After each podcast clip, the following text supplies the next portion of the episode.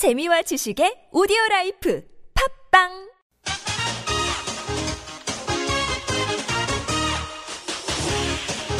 열린 아침 김만음입니다. 삼 부 시작합니다. 열린 인터뷰 두 번째 시간인데요. 부정청탁 및 금품 등 수수의 금지에 관한 법률, 일명 김영란법의 시행령이 어제 입법 예고됐습니다. 공직사회의 투명성이 높아질 거라는 기대가 있는가 하면 내수가 위축될 거라는 우려도 나오고 있는데요. 여러분의 생각은 어떤지 오십 원 유료 문자 샵 공구오일이나 카카오톡 플러스 친구 티비에스 라디오로 보내주시기 바랍니다. 먼저 김영란법의 내용과 기대 효과부터 짚어봅니다. 국민권익위원회 청탁금지법 티에프 황인선 팀장 전화 연결돼 있습니다. 안녕하십니까? 네, 안녕하십니까? 예.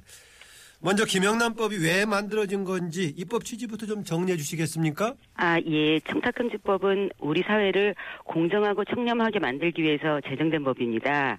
우리 사회는 그동안 청탁이나 대가성 없는 접대와 금품 수수가 잘못된 것이라는 점을 알면서도 관행이라는 이름으로 묵인해 왔습니다. 예. 공공기관에서 뭐 조그만 일이 생겨도 정해진 절차를 따르기보다는 잘 아는 지인을 먼저 찾아서 해결하려는 것을 당연하게 생각해 왔던 것입니다. 예. 당장에는 대가성이나 직무 관련성이 없더라도 앞으로 도움받을 일이 있을 거다 이런 생각이 잠재되어 있어서 접대나 고액 선물을 제공해 왔던 것도 사실입니다.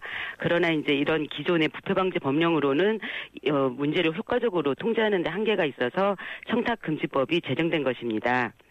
그래서 앞으로 이제 청탁금지법을 통해서 나에게만 유리한 일처리 이런 것들을 바라는 관행들을 바꾸어 나가고 누구든지 공정하게 경쟁할 수 있는 투명한 사회를 만들어 나가는 출발점이 될 것이라고 생각하고 있습니다. 아, 보통 줄여서 얘기할 때 청탁금지법으로 네, 보통 그렇습니다. 부르고 있습니까? 앞으로 좀 그렇게 네네. 부르겠습니다. 네. 보통 줄여서 얘기하면 김영란법이라고 많이 불렀었는데요. 네, 청탁금지법 알겠습니다.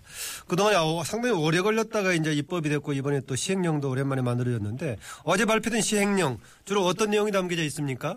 예, 저희 시행령 안에는 법률에서 위임한 사항들하고 법 집행에 필요한 기본적인 사항에 대해서 규정하고 있습니다. 그래서 시행령에서는 공직자 등의 청탁성 금품 수수는 엄격하게 금지하지만 원활한 직무 수행이나 사교 부조 차원에서 우리 사회가 허용할 만한 최소한의 가액 기준을 정하도록 위임하고 있습니다. 예. 청탁금지법의 입법 취지, 대국민 설문조사 결과로 나타난 국민의 인식 수준 등을 종합적으로 고려해서 처벌을 받지 않을 정도의 가액 기준을 설정한 것입니다. 예. 그러나 가액 기준 내에서 제공하는 선물이라 하더라도 사교 의뢰의 목적을 벗어나는 경우에는 허용되지 않습니다. 네. 그리고 이제 공직자의 직무 관련 외부 강의 등에 대한 사례금 상한액, 공직자 등이 부정청탁을 받거나 금품 등을 수수한 경우 신고 방법, 위원회와 조사기관의 신고 처리 절차 등 법 집행을 위해 필요한 제반 사항을 규정한 것입니다. 네. 그 경조사 비용은 현행 오만 원에서 십만으로 좀 올렸더라고요. 네, 그렇습니다. 그러니까 경조사비 경우에는 다른 거하고 다르게 상호 부조의 성격이 있는 점을 감안해서 네. 이제 일반 국민들이 오만 원, 십만 원에 대한 의견이 좀 반반 있었습니다. 그래서 저희가 이제 여러 가지 의견 수렴해서 십만 원으로 설정하게 되었습니다. 네, 방송 준비를 상당히 철저히 하셨나 봐요. 조금 얘기하시는 것 보니까. 아닙니다. 네.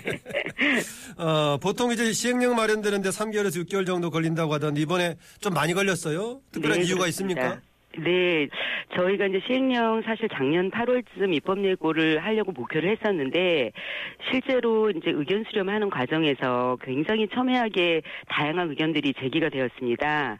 그래서 이 부분에 대해서는 저희가 작년 오월 공개 토론회 실시하고 직종별 전문가 간담회 이십일 번, 권역별 설명회 다섯 번, 대국민 설문조사 및 온라인 정책 토론 등을 통해서 그동안 이제 다각적인 방법으로 각계 의견을 신중하게 검토하는 과정에서 입법 예고가 다소 늦어지게 되었습니다. 네, 이게 이제 청탁금지법이 시행이 되게 되면은 기대하는 효과 좀 있을까요?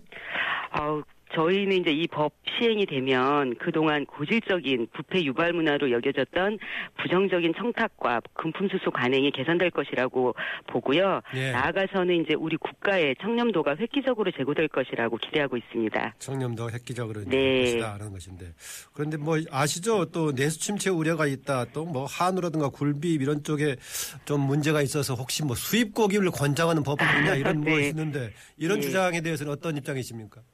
예, 어제 이제 저도 뉴스에서 그런 내용들을 봤는데요. 사실 그 입법 취지나 다른 업종들하고 형평성 등을 고려할 때 이 시행령에서 특정 품목만을 제외하는 것은 사실상 곤란합니다. 예. 이 법은 공직자의 공정한 직무 수행을 보장하기 위해서 제정된 법이고요.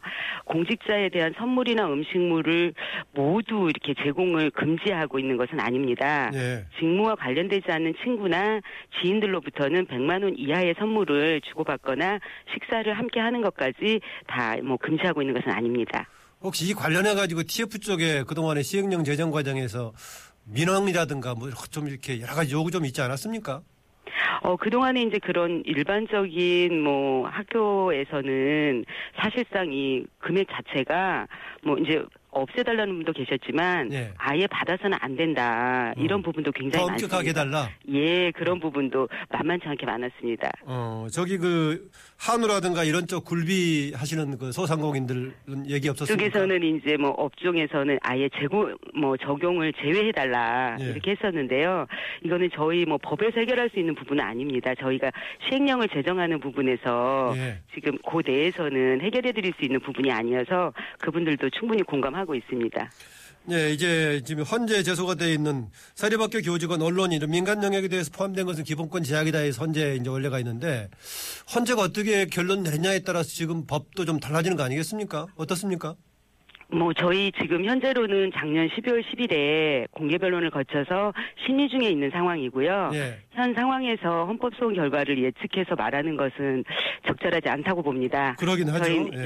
예, 저희는 이제 뭐 남은 기간 동안 시행령 제정하고 이제 국민 공직자에게 홍보 교육을 어떻게 잘할 것인가 이런 부분에 대해서 노력하도록 하겠습니다. 예, 그 권익위는 당시 뭐라고 변론했습니까? 헌재에서요?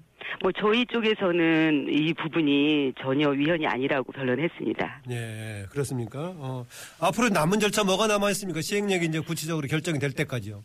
예, 저희 오월 십삼일부터 유월 이십이일까지 사십일간 입법 예고를 하게 됩니다. 네. 그 기간 중에 이제 공청회도 한번 저희가 다시 한번 개최를 할 예정이고요.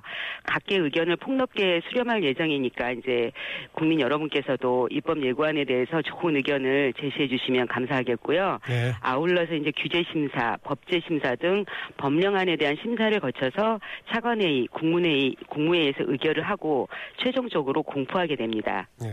앞으로 뭐 이 법이 차질 없이 시행될 수 있도록 저희는 노력해 나가겠습니다. 네, 인터뷰 하시기 전에 인터뷰 안 해봐서 걱정 많이 하신다고 했는데 인터뷰 아주 잘하시네요.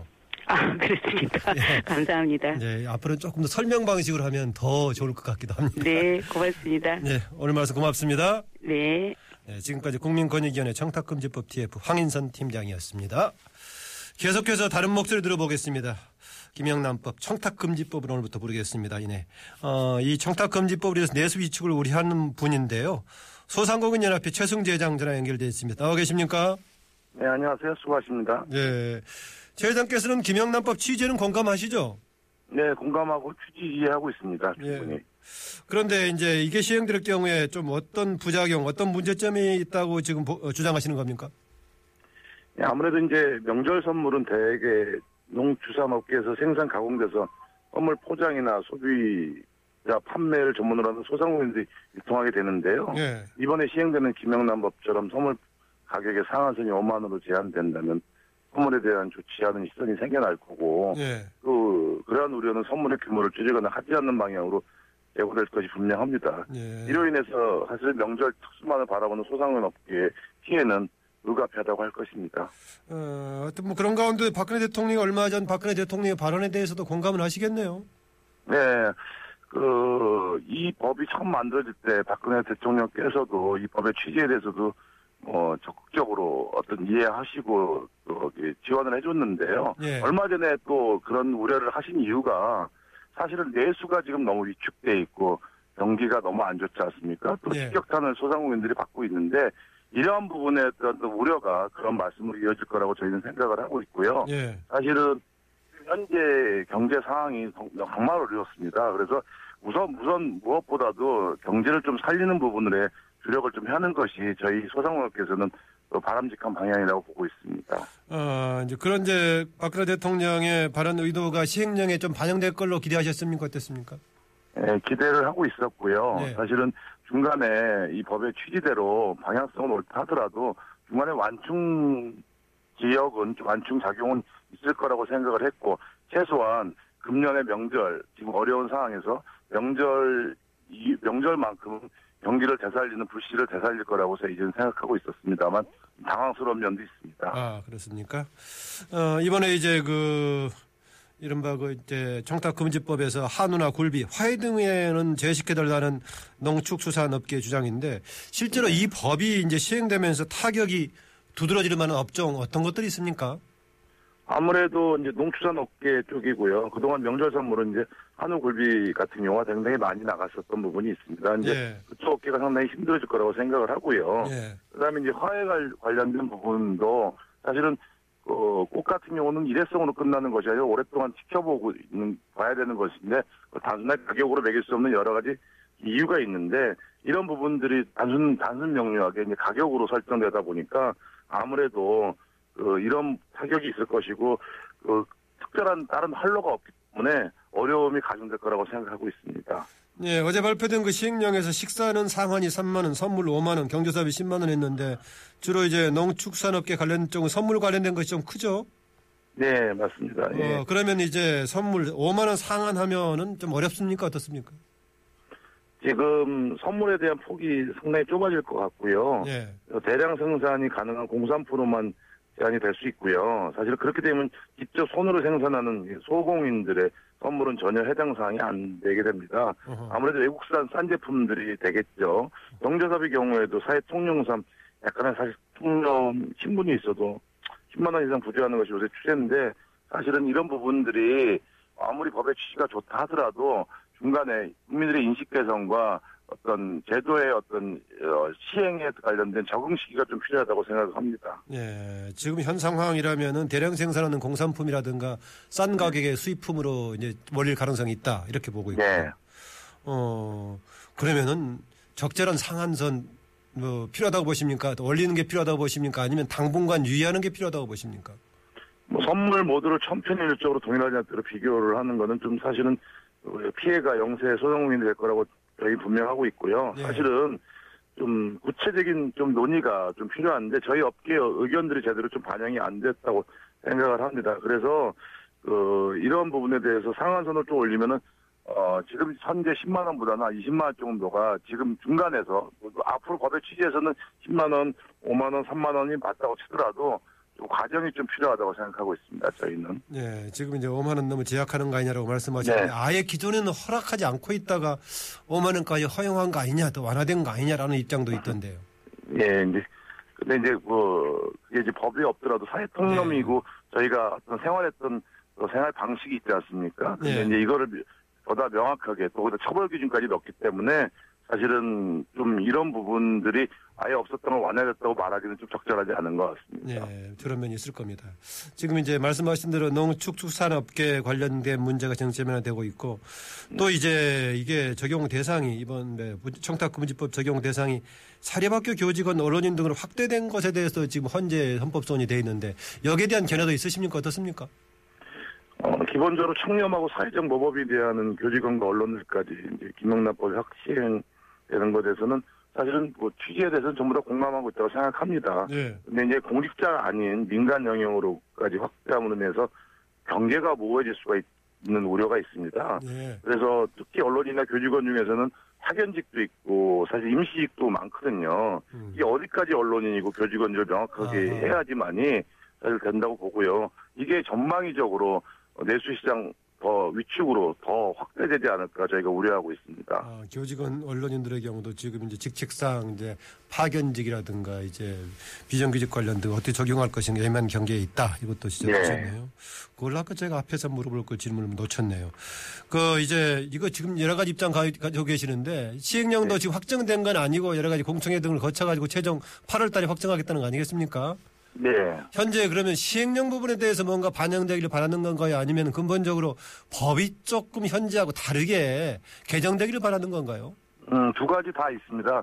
시행령 부분에서도 좀 기준이 조금 완화됐으면 좋겠고요. 예. 최소한 그 시행 시기에 관련돼서 금년 명절만이라도 지금 이제 이번에 그 저희가 임시 공휴일까지 지정하면서까지 정부에서 어떻게든지 내수 경제를 다살리려는 불씨를 지금 다살리려고 노력하고 있지 않습니까? 네. 근데 지금 이런 어려운 상황이라는 것은 국민 모두가 대부분 다 알고 있고 경제가 어렵다는 건 알고 있습니다. 그래서 그렇다면은 어 추석하고 설날까지라도 좀 시행 시기를 좀 늦췄으면 좋겠고, 그다음에 금액 관련된 부분도 아까 말씀드렸다시피 한 번에 모든 거를 안 딱 해서 결정할 것이 아니라 국민의 인식 개선을 위해서 조금 좀 점차적으로 금액을 어 조금 기준을 정확하게 정확하게 하는 것이 좋다. 그래서 삼만 원, 오만 원 이러는 것보다는 어 사회 통념하고 맞춰가면서 적용 시기를 좀 조금씩 완충작용을 시키는 게 저희는 옳다고 생각하고 있습니다. 그 품목별로 다양하게 한다면 편법이 동원될 가능성이 꽤 있는 거 아니겠습니까? 네, 그런 우려는 분명히 있다고 저희도 생각을 합니다만 사실은 이걸 갖다 그렇다 그래서 천편일률적으로 좀 정하는 것도 사실은 문제가 있다고 생각하고요. 네. 어느 부분에 대해서 누가 가장 이 부분에 대해서 어, 이 정, 법의 취지가 옳다 쓰더라도 피해를 볼 것인가에 고민을 해본다면은 우리 국민경제 실핏줄인 중소상공인들이, 소공인들이 피해를 본다고 생각하고 하기 때문에 이 부분에 대한 대책 없이 그냥 법 적용을, 시행령을 적용한다는 부분은 바람직하지 않다고 보고요. 예. 공청회를 통해서 저희는 이런 부분에 대해서 충분히 의견을 좀 전달할 생각이고, 얼마 전에 박근혜 대통령께서도 그 경제를 되살리기 위한 방안으로 본인이 주장했던 김영란법에 대해서도 우려를 했던 거라고 생각하기 때문에 저희는 그 부분에 대해서 상당히 공감하고 있습니다. 아, 앞으로 최종 확정될 때까지 공청회 등을 통해서 입장을 반영하시겠다. 네. 네, 여기까지 듣겠습니다. 오늘 말씀 고맙습니다. 네, 감사합니다. 네, 지금까지 소상공인연합회 최승재 회장이었습니다.